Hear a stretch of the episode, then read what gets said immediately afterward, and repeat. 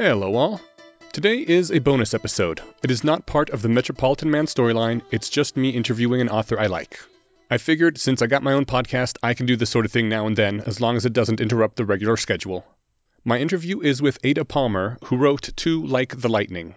It's a book that isn't really a rationalist book necessarily, but it's definitely rationalist adjacent. It was recommended on the slash rational subreddit, and it was reviewed both by Ozy from Thing of Things and me over at Death is Bad, so it's at least gotten some attention from the community. I personally think it's a wonderful book. I love the hell out of it. In the first half of the interview, we stick to non spoiler things, so you can safely listen to the first half even if you haven't read the book yet. In the second half, we get into spoilers. I will interrupt the interview briefly to let you know that spoilers are coming. You can keep listening if you like, but this book is more reliant than most on some of the twists and reveals and in what order they're presented in the storyline. If you have any interest in reading the book at the point you get to the spoilers, I seriously recommend stopping, getting the book, and coming back to this episode after you've read it. The podcast will still be here. One sad note we were having connection issues throughout this episode. You'll notice a few times when the audio was a little shaky, and a couple times we had disconnects and had to start over. The technical difficulties also ate up some of our interview time, unfortunately. Anyway, I've linked to this book on Amazon at the podcast's homepage, hpmorpodcast.com, and I hope you enjoy the interview. Hello. Hello there. Thank you for getting online with me. Before I introduce you, is it Ada or Ada Palmer? How do you pronounce your name? I pronounce it Ada Palmer when I'm in America. Although if I'm in Italy doing work, everyone says Ada because it's a normal name over there. But Ada for American purposes. oh, fantastic. Are you Italian then? No, but because professionally I study Italy, I spend about a third of every year in Italy doing work. So I'm constantly going forth. Nice. Yeah. That's got to get expensive. Is that paid for by the university or anything? Well, the university pays. The university pays for a lot of it, and I'm often staying with scholars who are over there, so I'm on somebody's couch or or staying with an institute, so it's not that bad. Nice. That that sounds kind of fun, actually. It's pretty wonderful, actually. Yeah. Yeah, it's great. Okay, so I am here to talk with you today about Too Like the Lightning because I read it and I loved it and I had a bunch of weird mixed feelings about it, and then you said that you would join me on my podcast, so I'm very happy. My pleasure. Uh, I wanted to start with, like, right at the very beginning, we get uh, trigger warnings.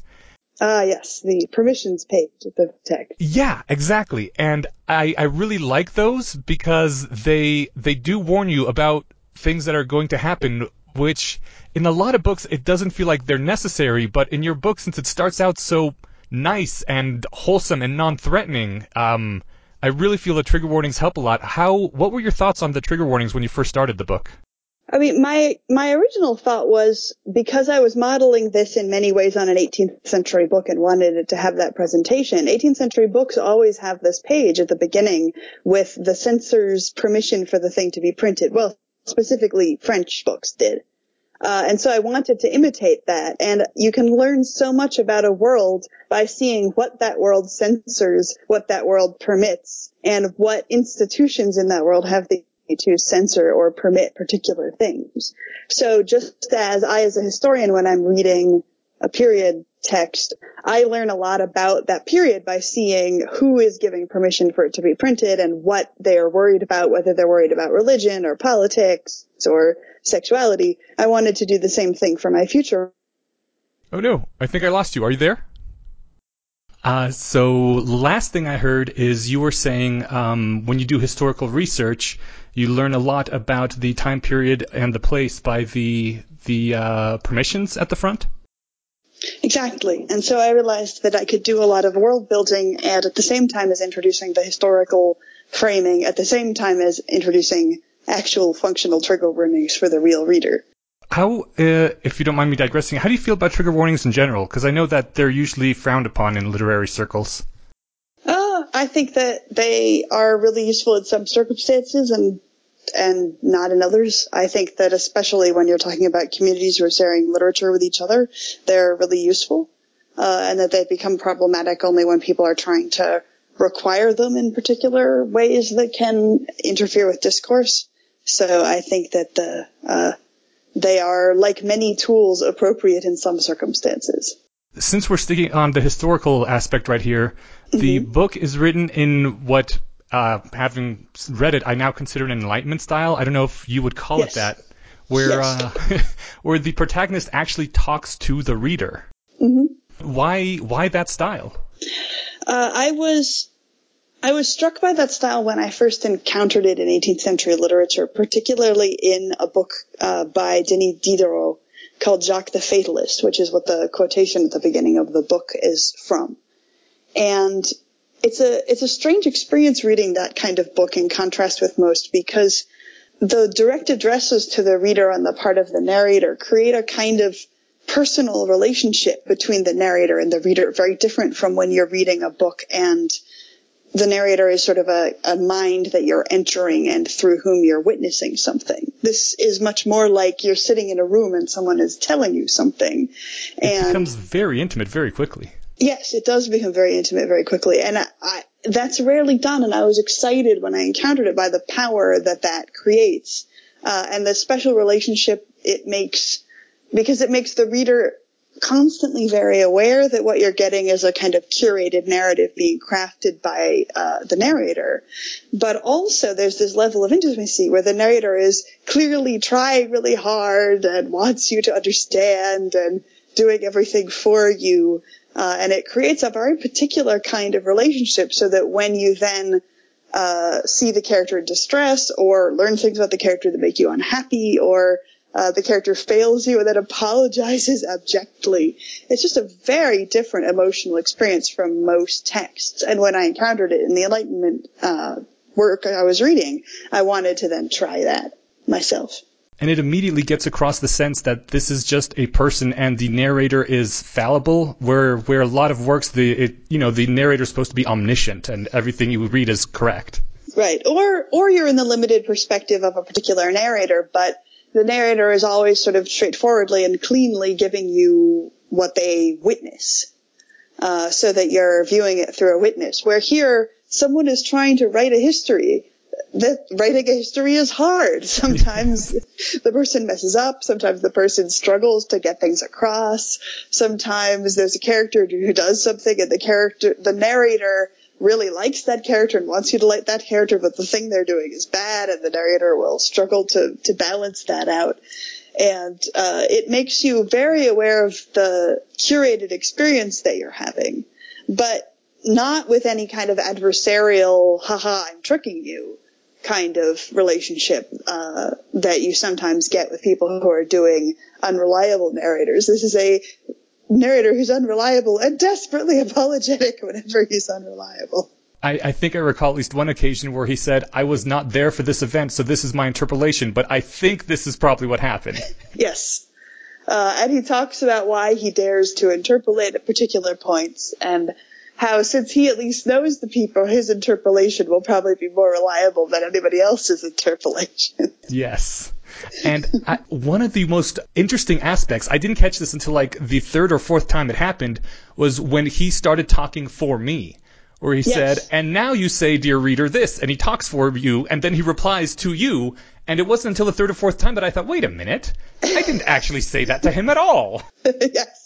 And he, and so the reader in italics will address the narrator and sometimes Yes. they'll get in a fight. Uh, and sometimes I intentionally craft it so that what Mycroft imagines the reader is saying is very much what you are feeling. So Mycroft has been doing something weird and then you yell at him and say, Hey Mycroft, why are you doing something weird? And the italic text very much matches what you, the actual reader, are thinking. But at other times, the opinions stated by Mycroft's imaginary reader are nothing like ours because Mycroft's imaginary reader exists in Mycroft's future. So later than 2454. And so his assumptions about what our values are, what we find shocking and not shocking, are in no way 21st century values. And we learn a lot about Mycroft's world from what values he imagines his future reader will have, when he imagines his future reader will be upset or contemptuous or happy or uh, in anxiety or uh, in suspense, teaches us about his world. Yes. A, a, one of the most interesting aspects about that was that uh, the way gender is handled in the world and the fact that Mycroft is constantly uh, misgendering people Yes. And he, he's doing it intentionally and he's telling you that he's doing it. But why why would you have him misgender people like that? I was curious. Well, and, and and especially as the conversation about transgender issues has broadened in our current conversation, it's hard to say.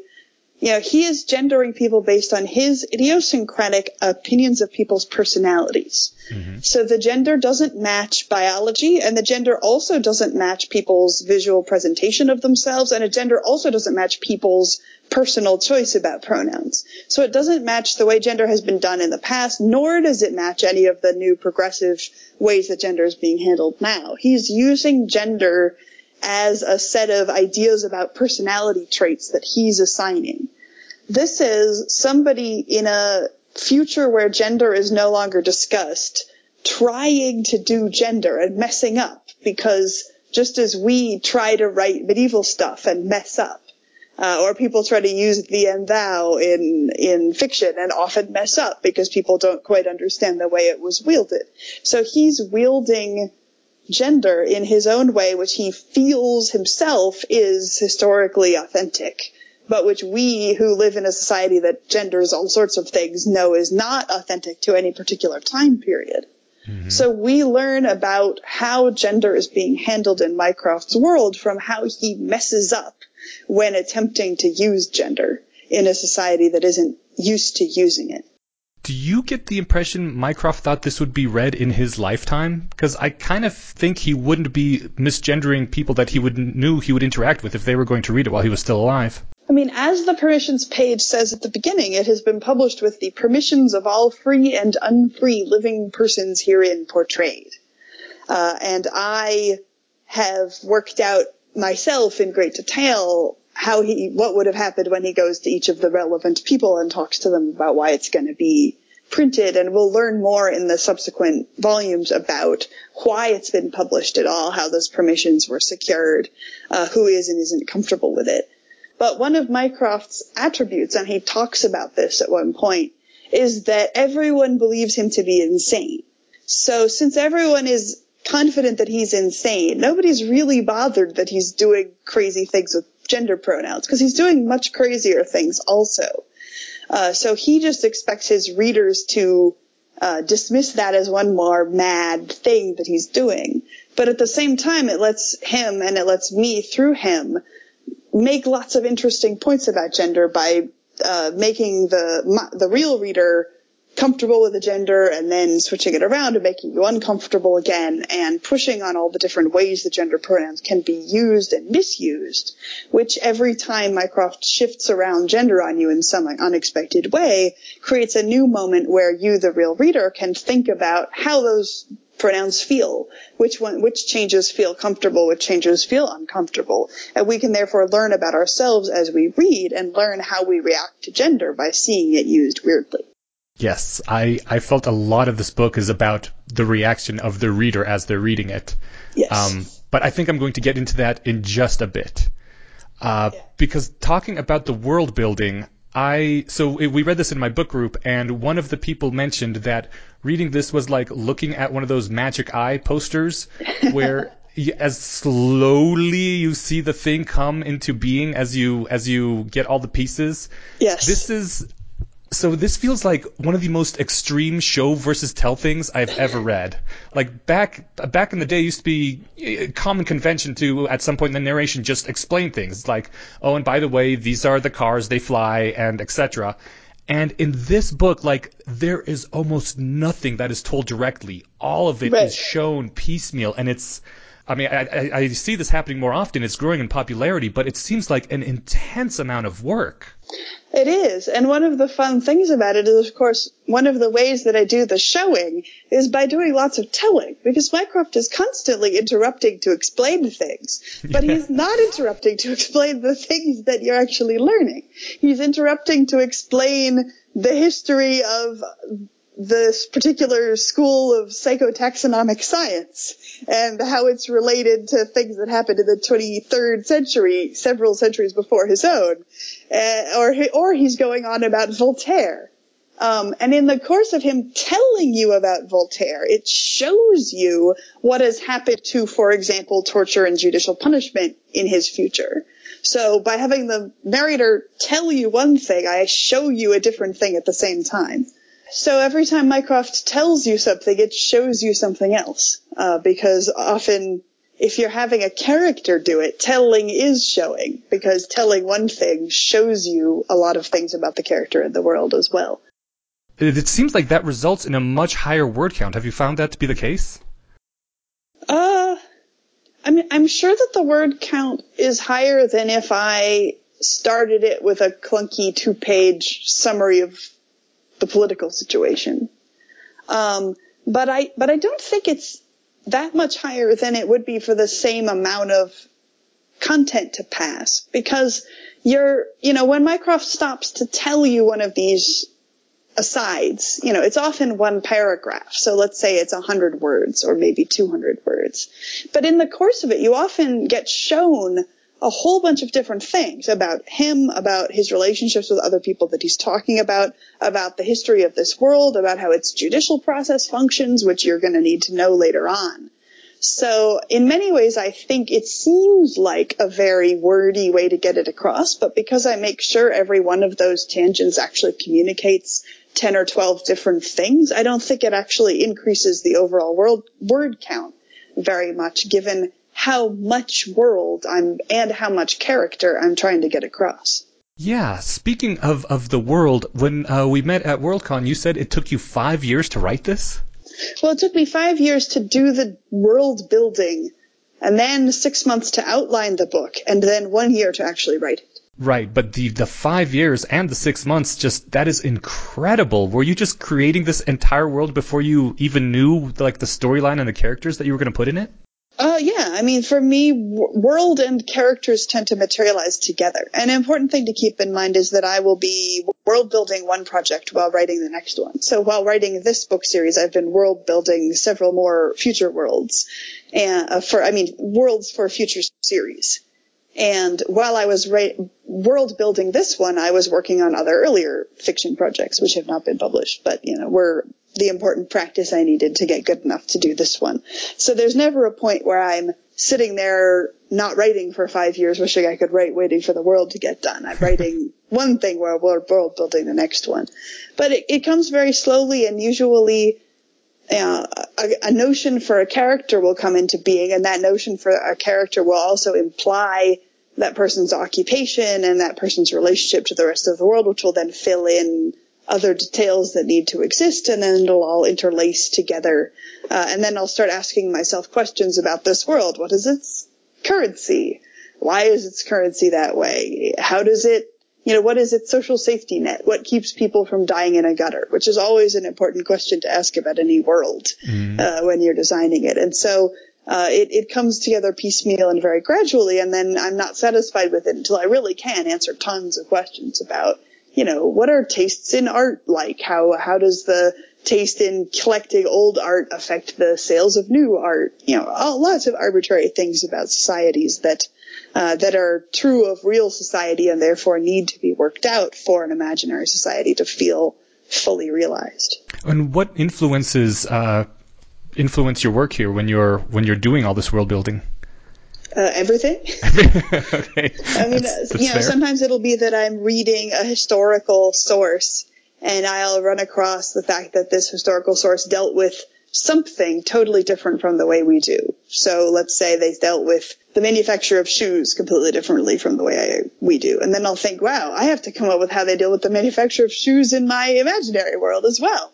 So it'll often be a question awoken by a historical source, but sometimes it'll be other things, uh, just a, a, feeling or a notion or a visual image that gives me an idea, uh, or another piece of fiction where there's a, often it'll be an interesting moral dilemma mm-hmm. that a, that a character faces and I'll think, oh, that was a really interesting moral dilemma, but it would have been even more interesting if there was also this other pressure on them. How could I create a situation where a character would face that similar moral dilemma, but in a different situation? Are you familiar with the RibbonFarm blog at all? No, I'm not. Oh, I recently ran across a uh, an older article from there, the uh, c- called "Consent of the Surveilled," which postulated that governments need the pers- uh, consent of the people they govern, and that used to be people who have settled, which uh, who are easily countable and taxable and so forth, and the hard to count Mm-hmm. populations like nomads and Roma were always a trouble for governments. And the argument was that as people got more and more mobile, uh, governments would start to lose their physical boundaries and would have to start uh, governing in in groups of people who consent to being surveilled. And in return for this sort of universal surveillance, they get various government services, which reminded me instantly of uh, your amazing flying cars and the fact that everyone is under constant surveillance by the trackers. Yes. Uh, and, and that great moment where you've had it introduced that there are trackers and then you realize that people can just turn them off voluntarily, Yeah. uh, which is always a sort of surprising twist because we're used to, to fiction where there's universal surveillance and of course you can't turn it off. That would be, uh, that would be unthinkable. But the, um, uh, non-geographic nations that this world is filled with, these hives, you know, the core of it is that you can effortlessly switch from one to another in the course of about 48 hours. You can change your citizenship from one to another. Uh, and in that situation, governments are held to a very high degree of accountability because if you don't like something that they're doing, you can just leave and they have no more power over you. Uh, and postulates a system where, yeah, there's a lot of surveillance, but that surveillance in fact go along with a large degree of trust because if any government is exposed to using You're you're you're breaking up. Uh, last thing I heard was that uh, the government's being held to a much higher standard if people are yeah, eas- or rather there's a there's an instant action that an individual can take if dissatisfied. One of the problems with geographic nations is that there's comparatively little you can do in, immediately to respond to a situation where the government is exercising tyrannical power. and when you can switch on the fly, the, it puts a lot of pressure on governments to not be so terrible, or to at least fulfill what their citizens want. Exactly. I, I love that there was these uh, the Masons, they sort of uh, neo-reactionary monarchy that lots yes, of people they have love. an absolute monarchy for people who feel like having an absolute monarchy. yeah. Uh, uh, but it's an absolute monarchy where if you don't like the absolute monarch, you can leave the absolute monarchy within 24 hours. right? And uh, in such a situation, uh, that absolute monarch is held to an extremely high standard of comportment. Uh, so I was wondering before we get into things that might be spoilers, and some of our listeners may want to uh, leave and read the book before listening to the second half. Um, I, I may have missed this while I was reading because sometimes I do miss things. But why the title "Too Like the Lightning"? Ah, the title "Too Like the Lightning" is in no way made clear in book one. Okay. Which is one of the problems with the title. Uh, and, and for a long time we played around with changing the title. But the, the quotation from Romeo and Juliet that it comes from, um, which if I give the full couplet is, uh, too like lightning which doth cease to be ere one can say it lightens, uh, was the line that gave me the idea for the structure for the whole series and was actually the sort of beginning seed of it. Uh, and I think that the meaning of that line will come to be a lot clearer to people who have finished reading book two. Okay. Um, the only real clue in book one is a point at which uh, Mycroft is using heavy metaphor to discuss uh, a threat coming in on society and sort of looking out the window and seeing in a flash of lightning uh, the fact that there is something important out there that you don't quite understand or see yet, but at least you had a vision of it. Ah. And uh, Mycroft, in that metaphor, says uh, says about Bridger, you know, I am the window through which you see the coming storm. He is the lightning. So that is the only real clue in book one. But if the title didn't become clear, don't worry, it's not clear. Okay. So speaking of, we're, we're going to get into spoilers now. If you want to read the book, I really recommend you do so before you listen to the rest of the episode, but hey, it's your life.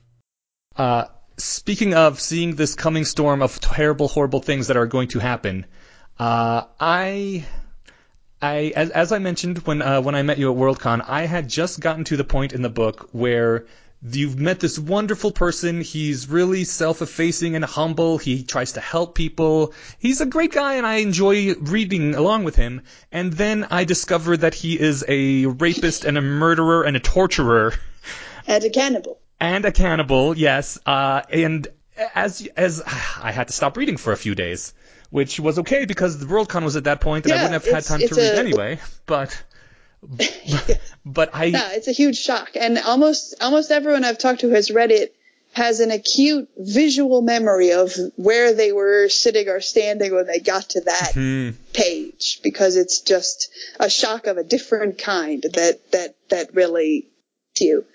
Uh, you know, and Mycroft warned you, right? He He, told you on the first page that you would hate him, that his crimes would make you hate him. And later on, there's that part where uh, some drunk humanists are threatening uh, some utopians and threaten, "I'll go all Mycroft Canner on your ass." hmm Uh, so, so there is seating, but nobody ever sort of believes that.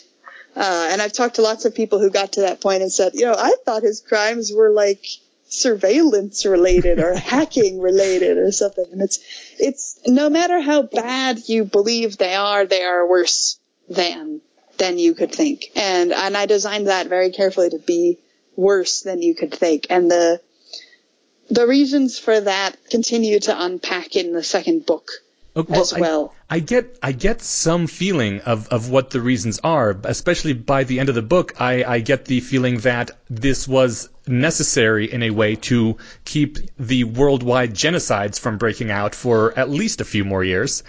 Uh, But I, and I may be totally wrong about this, but my my my problem isn't with the the justification. My problem is that I I almost feel like you cheated because I when I, I can understand being forced to to torture and murder and rape the people you love if it would save the world. Because as they said you should be willing to sacrifice any subset of the world to save the whole world because you would have lost that subset anyway.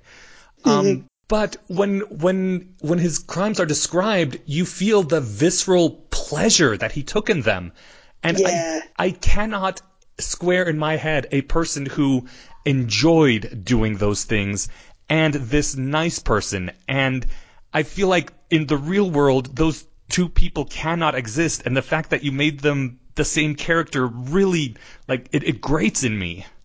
Yeah, and there's there's a very strong tension between this Mycroft as we know him and that Mycroft as we get glimpses of him and as he surfaces sometimes through the the other Mycroft that we understand differently.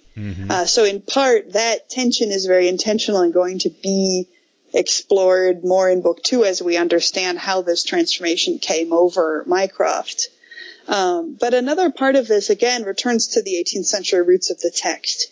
Uh, there are lots of great 18th century philosophers like Voltaire and Beccaria who make us feel wonderful about humanity and, and do things like abolish torture, which is excellent. Uh, but there are also darker Enlightenment philosophers who push the same intellectual principles of pure reason in more uncomfortable directions. And one of these that, as you know, the book eventually starts addressing is the Marquis de Sade. And one of the incredibly powerful, uncomfortable things that the Marquis de Sade does seriously in his philosophy, separate from the reputation that he has, is push on the edges of how far you're willing to follow reason. And if reason would push you to do something unspeakable, uh, and gross and that makes you sick just to think about, and yet reason is pushing you in that direction, do we still call reason sacred at that point? Uh, and it's a very interesting conversation that he has and that Diderot also has about the sort of dark underbelly of how far are you really willing to follow pure philosophy if it leads you to dark directions. And so I wanted to bring the reader into a new version of Sade's conversation. Uh, and having Mycroft's crimes be basically a list of the things that the Marquis de Sade asks us if we are willing to condone in the name of reason is my way of recreating that kind of conversation. So, and you, you first of all, I gotta say, I thought you did so splendidly. But the, it's, it's really the joy that he took in it. Like, I, I mean, I know, I, I understand utilitarianism. Utilitarianism is probably the way we want to go, but at heart, I'm, I'm more of a virtue ethicist, and mm-hmm. I just, I mean, do you believe that someone who actually enjoyed doing those things could reform to become the kind of person Mycroft does? Because I don't, I don't think I have that level of ability to forgive in me. I just I don't think that's possible in a real human. So I'm going to say I don't have a good sense of that in real human psychology, and I don't think our psychological science understands that yet. But keep in mind that Mycroft also has access to things beyond the mundane. Mm. Uh, because Mycroft has been with Bridger and with J.E.D.D. Mason. Right. And as the narrative starts to hint at the very end, these are things, something beyond that with which humans within the laws of nature normally come into contact. Uh, and so we, one question we have with Mycroft is, is this transformation uh, one of psychology or is this transformation one of metaphysical intervention? And that's a question which will continue to be asked and explored in the second book as we learn more about Mycroft, learn more about what Mycroft was like when young, learn more about the specific feelings that Mycroft had while doing these things, learn more about the feeling My, feelings Mycroft has now, and along with Mycroft, who himself is struggling to understand how much he has changed, mm-hmm. uh, will ourselves as readers work on trying to understand what has happened. Okay. I am I am looking very forward to seeing if I am brought along and and to wonder what that says about me if I do change my mind. I don't know. Mm-hmm. I, yeah, because in many ways, Mycroft also doesn't know whether his change was supernatural or psychological. And if you're wondering that and being bothered by that question about somebody else, imagine how much more terrifying it is to wonder that about yourself. Yeah. Uh, so you brought up Bridger, and I'm going to jump into Bridger right now. Then, uh, at first, uh, since a lot of these names seem to have significance, at first I thought it was kind of a uh, a play on the uh, the Pontifex Maximus. Um, but see, at first I was annoyed that there was this miracle working entity within my hard SF book. right. But, uh, but, then I got to the point where uh, JED or, or Jehovah says, uh, I believe his line was, "The protagonist of every work of fiction is humanity, and the antagonist is God." And mm-hmm. that that stuck with me still to this day because it felt to me almost I don't know if you intended this way, but it felt to me like one of the biggest fourth wall breaks I've ever encountered, or at least in the past numerous years. It like I interpret it as saying the the protagonist of every work of fiction is humanity as in the audience. That in this case, in the case of a novel, we the reader insert ourselves as the protagonist into the story and we represent the human struggle in that story and the antagonist is God because he sets all the forces against us, or in this case, she, because the the God of a story is literally the author who creates all the conflict, who decides where things are going, and it it, it seemed to me almost to be saying. You, the reader, are the protagonist. I, as God, am the person who is tormenting you and making you feel these horrible things because I enjoy that and secretly you enjoy it too. And I, I got the feeling is is Bridger meant as like your literal bridge into the world where as the author you are allowed to do anything you like? Mm, so so the the name is discussed uh, in book two. Okay. Um, so there will be a moment there where mycroft says what the reason for the name is um, uh, the the line that you're referring to and that set of questions that you started to have are absolutely intentional and are again returning to, in particular, the Diderot book that I, I talked about basing this on. Uh, in the Enlightenment, one of the major ways that people often talked about God, whether it was a Christian God or often a deist kind of God, is as the author of the world or the author of the great scroll mm. uh, that plans everything out. And if you look at works like Voltaire's Candide, Candide is about a version of Providence which is very authorial, in which every character that's introduced has some important consequence for the hero and every event that happens, even the ones that seem arbitrary, turn out to have some significant meaning in the end, and every narrative thread gets woven back together cunningly at the end. Uh, and it's Voltaire's portrait of a world with Providence, a world with an author. Uh, and then when Diderot wrote Jacques the Fatalist, Diderot was an atheist. And he intentionally sat down to write the opposite, to write a book which resembles a universe with no God. So it's absolute chaos and things happen at random and nothing leads to anything and characters just show up and then leave again and you never meet them again and they have no story arcs Hmm. and it doesn't go anywhere and there's no foreshadowing because there's nothing to foreshadow and then it just sort of stops. so about as unfulfilling as Uh, real life. And it's brilliant. it's so engrossing. It's hard to describe how engrossing this book is. It's engrossing because Diderot has that incredibly emotionally intense relationship with the reader, just like Mycroft does, where he's talking to you and saying, "Oh, reader, you want this thing to happen, but I'm going to make this, other thing happen. Oh, trust me, this other thing is better. Don't oh, you want to see the first thing? I'll show you the first thing, but I'm warning you, it's really boring. you don't want to see." And it's just this amazing relationship that you develop with Diderot in the course of reading this book that is pure chaos. Um, and so the engagement, that engagement with Providence, is Providence an author? Is God an author? Is a major 18th century thread and one that I wanted to explore here as well. I don't intend this universe to be a universe reflecting me. I have a very specific idea of uh, the metaphysics of this universe, which the characters are trying to explore through, partly through the question of God as author. But one of the one of the literary and philosophical practices of the Enlightenment was the practice of theopsychology. okay. Theopsychology is the attempt to deduce the personality of God from observing his creation. Oh. That, Um, so so. So looking around the world and saying, nice you know, conclusions? there are flowers, therefore God must appreciate beauty and have kindness. This is an argument that is made by Arthur Conan Doyle in the Holmes stories. Actually, he has Holmes conclude that God must be kind because of the existence of flowers. or others who will say, you know, as Voltaire does, look at the Lisbon earthquake, God seems to be cruel. hmm Um, and so the characters in this book, some of them, those of them who believe in providence and believe that there is a hand guiding uh, the their actions, are attempting to practice theopsychology. They're attempting to figure out what the maker of this world is like.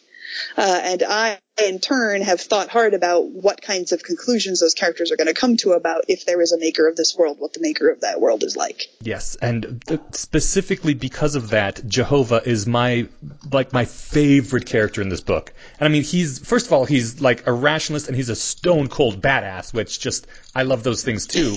but but the fact that when his uh, underling, oh, I forget his name now, the the hound guy.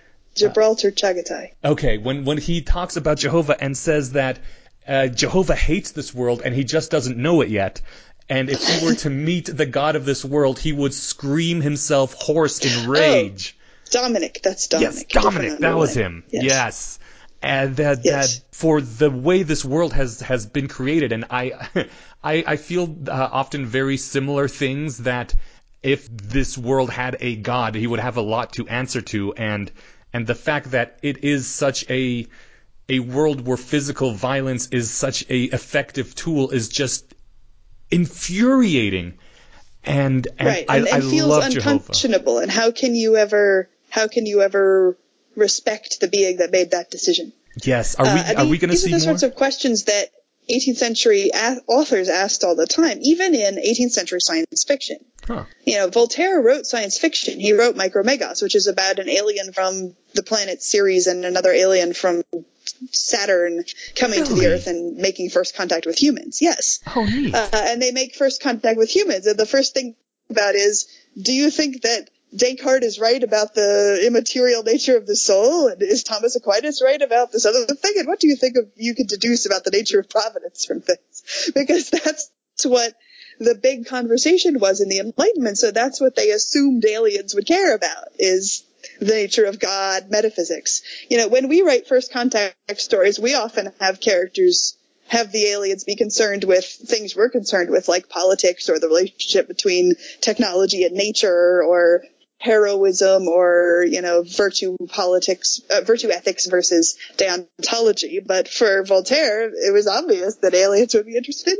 providence and the, the, the nature of God. So I thought, how fascinating would it be to write a modern work of science fiction set in a very well developed world, an almost Golden Age-esque world with its fun flying cars and tower, towers of glass and steel and all of the tools of a robust science fiction genre, but then to ask of it the questions that Voltaire asked of his extremely primitive science fiction by having the characters trying to figure out providence. And I love that your your society is a utopia. You so rarely see that anymore.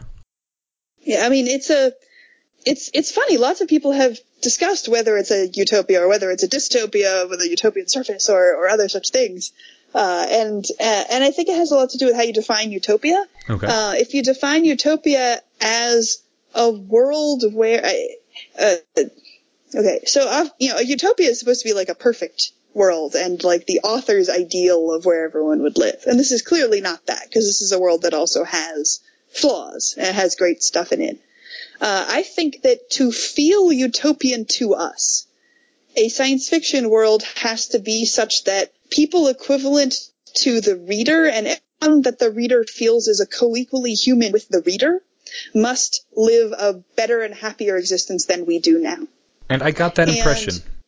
And everyone, the, the, the proviso of the reader and everyone the reader feels is co-equal with them is an important one because if you look at early 20th century science fiction, you'll often have things which are a utopia for men, Right. but not for women. But the reader didn't feel women to be co-equal with him at that point. Uh, and if you look at contemporary utopias, it's very difficult uh, right now to write a utopia that people feel comfortable with unless artificial intelligences also have civil rights because we've already started the process of feeling that artificial intelligences or uh, modified, intelligent, uplifted animals uh, should be equivalent to us, and you can sort of no longer write a book in which uh, people are great, are in a wonderful situation, but robots are all enslaved, and still have your reader feel like it's a utopia. Yes. Oh man, which reminds me of the set sets, which Yeah. when, when I first met them were the wonderful people who you know they're discriminated against, but they're witty and they're smart and they're they're basically uplifted, living the digital life. And then near the end, you discover that they're these basically like philosophical zombies who don't change and basically have no inner life at all. And it was freaky and gave me the shivers. Yeah, that, but they're so happy. uh, it's it's the same. It's the same question Huxley asked asked us of if you have a person who's mind controlled to be happy or conditioned to be happy, is that conscionable? Uh, and pushes on a question which is one of the big moral questions for this imagined future of uh, do people have a right to raise their children in a way which will make the children happy but make the children unable to interface with life in a in the way that most people do uh, and I was interested in that question just because every you know every point in human history and particularly for us every couple of decades has had a new big moral quandary that we've wrestled with, whether it's feminism or whether it's racial equal rights or whether it's transgender stuff.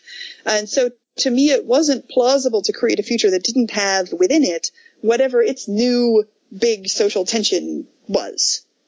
Uh, and and so I imagined this as being its social tension, this social tension over set sets, which open which relates to a broader social tension of over our parents. Is it is it child abuse to raise your children so that the children are sort of locked into a particular kind of life, even if that life is happy, or is that not child abuse and is that simply passing on your culture?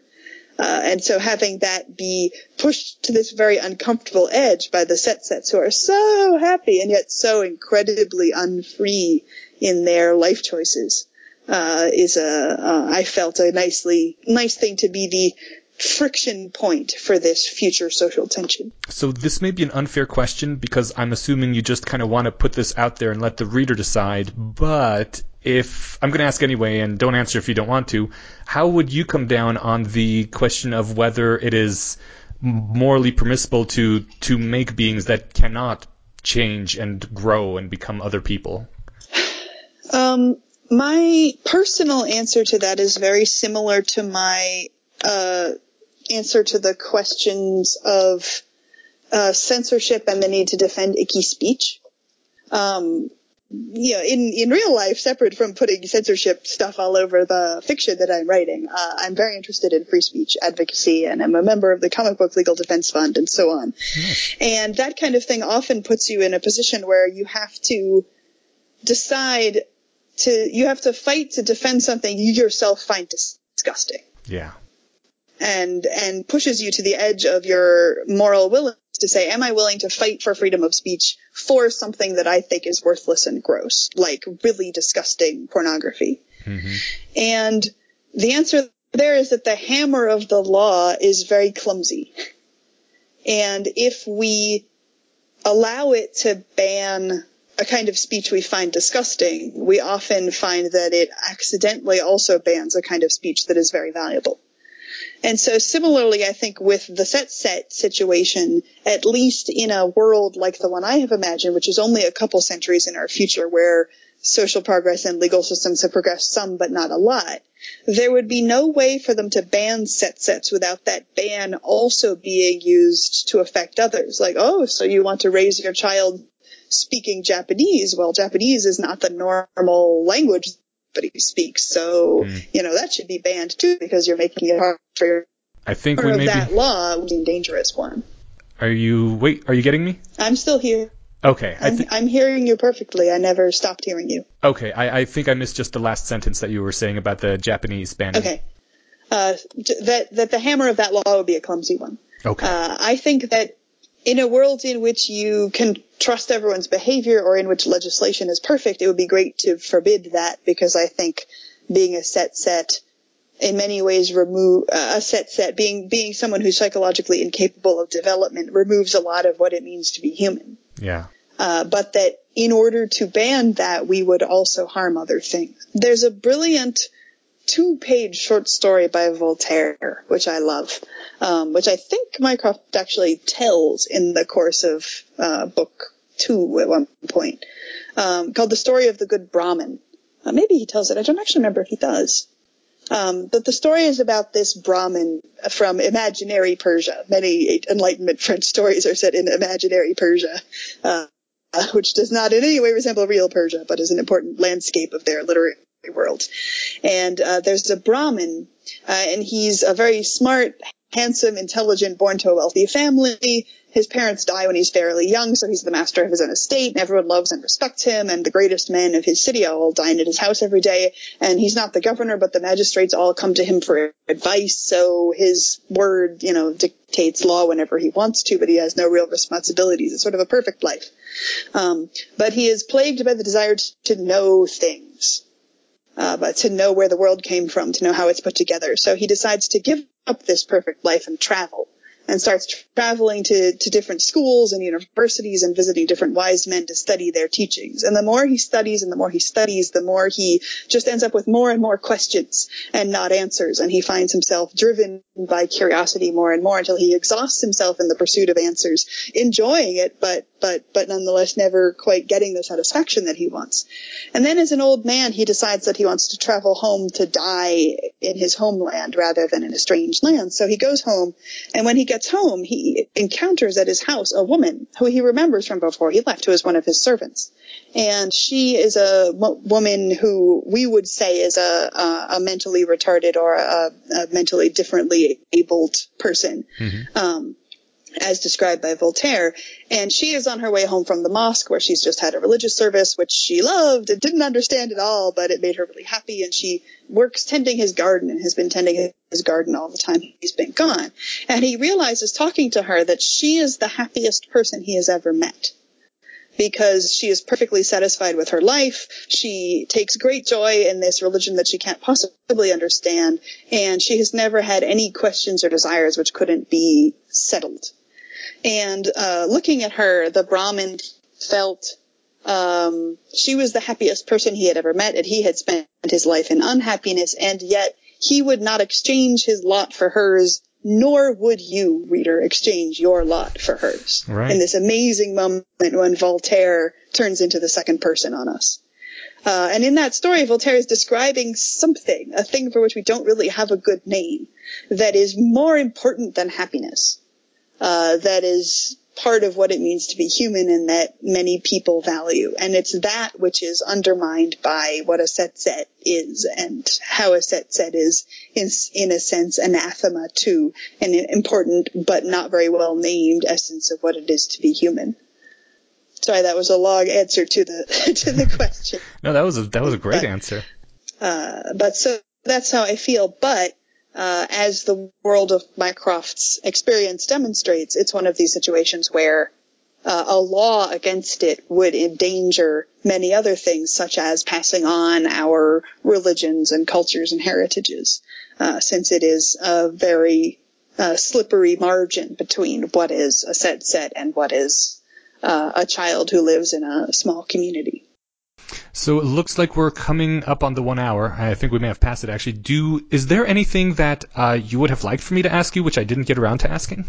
Uh, uh no. I mean, you had lots of great questions, uh, and and I'm glad that you were uh, particularly excited by J.E.T.D. Mason. I will I will personally look forward to hearing what you think of him after you have finished book two. Ooh, there's going to be more of him then, yes. Uh, when we learn much. Yes, yes.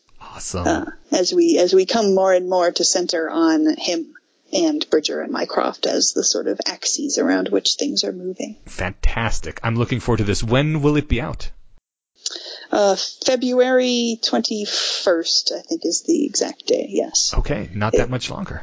Yes, not that much longer. I wish it was sooner. It was originally December, but it got pushed back so that they can put out a paperback of Too Like the Lightning before Seven Surrenders comes out. Ah, well, that's that's uh, a decent reason, I guess. Yes, yes. Uh, but and I finished up all of the last minute touches and uh, page proof corrections, so it's now in final form. And next I'm going to be, well, actually, I'm working now on book four because book three is already done. Wow, moving right yes. along. Yes. So book two is called Book two is Seven Surrenders. Okay.